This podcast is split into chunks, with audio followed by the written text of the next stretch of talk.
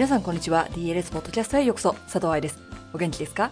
?DLS ポッドキャストはプロの現場から健康なダンス生活を応援する情報サイト、ダンサーズライフサポート .com のブログ音声バージョンプラス、ポッドキャストだけの裏話などを毎週金曜日にお送りしています。12月末から行われていた来日セミナーから戻ってきまして、ようやく今年最初のポッドキャストをレコーディングしております。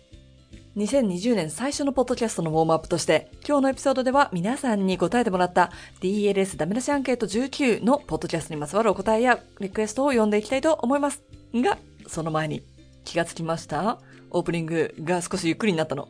皆さんに早口が過ぎると言われたので、今年はスピードを落としていければなと思っていますが、忘れちゃうと思うので、4、5月頃になってまた早口戻ってたら、メールで教えてくださいね。さて、今回のアンケートは総勢178名の方にお答えいただきました。そのうちの54.8%は何らかの形でポッドキャストを聞いてくださっているということで、エピソードを聞いてアンケートに答えてくださった皆さん、本当にどうもありがとうございました。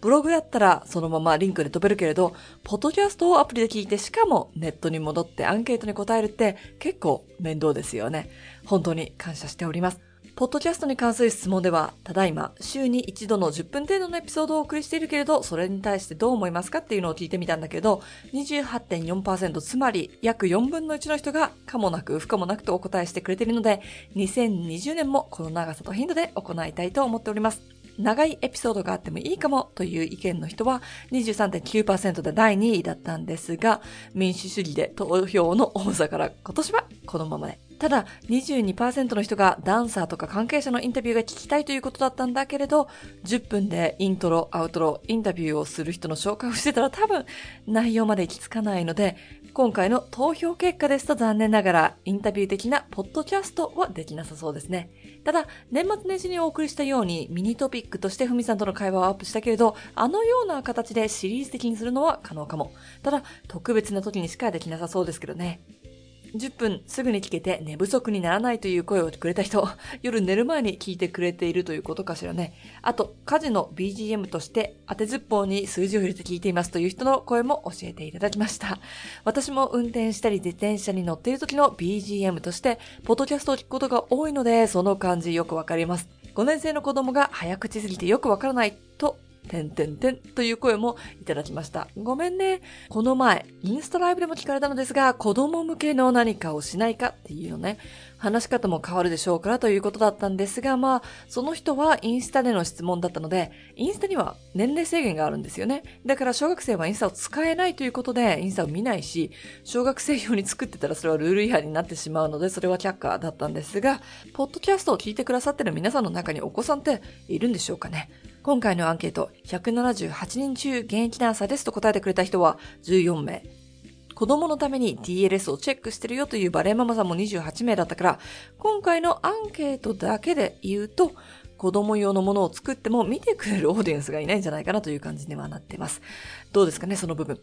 クララの連載も大人バレリーナさんから読んでますと言われることが多くって、子供と佐藤愛はあまりコネクションがないような気がするんですけど、いかがでしょうか？あ、でも、プリエボンのイベントではたくさんの子供たちからも質問があったから、本当は隠れ DLS ジェネレーションなんていうのがいるんでしょうかね。10分でも内容が濃いです。いろんな話題を愛さんの声で聞かれるのが嬉しい。内容はいつも興味深いです。愛さんの声は聞きやすいです。なんていう声があった一方で、お腹から出たもう少し落ち着いた声の方がいいという意見もありました。ポッドキャストの喋り方とセミナーでのギャップがあるとなんか、ポッドキャストが嘘くさいからなんて思ったりするのと、あと、ポッドキャストアプリや YouTube には、あの、音声をゆっくりにするボタンがあるので、言葉が早すぎるという人はそちらで調整してもらった方がいいかななんていうふうには考えていますが、統計的に見ると母体が178という数字の中でのアンケートで少数だったので、今回は大事なご意見として頂戴しておきますが何かすぐに変更するってことはしないようになるかなって感じ。でも、このポッドキャストを聞いている皆さんの中で、書きづらかったんだけど、実は愛さんの早口についていくのが大変なのよねと思う人がいたら、ぜひ次回のアンケートで答えてくださいね。一つ一つのコメントはもちろん、こうやって統計を出して次の動向につなげる作業を裏ではやっております。まあ、皆さんにそのね、裏の計算だったりだとか、内容だったりとかをお見せするチャンスはあまりないんですが、そういうことは一応裏ではやっております。ちなみに、速聴という言葉を聞いたことがありますか？速度の速に聞くって書いて速聴。ね。これが脳の活性化につながるというリサーチがあるのを、このポッドキャストのためにちょっとしてみましたよ。東北大学の川島教授をはじめとする共同研究で、被験者に違う速さの文章を聞いてもらって脳の活性化を MRI で調べたら速度が速い方で聞いてた人の前頭葉が活性化するという結果が分かっているそうです。もちろんそのためにはこのポッドキャストのレコーディングの質が良くなければいけないだろうから DLS のポッドキャストはちょっと聞きづらいかもしれませんが速い言葉を聞くと脳みそが働くということを考えつつバレエのことをポッドキャストで聞きながら脳トレをしているなんて思っていただけたら幸いです。ということで、今週のポッドキャストでは、アンケートの内容で、ポッドキャストに関連する部分をピックアップしてみましたが、いかがでしたでしょうか？来週のポッドキャストでは、常に100%ってどういうこと？という記事を見ていきたいと思います。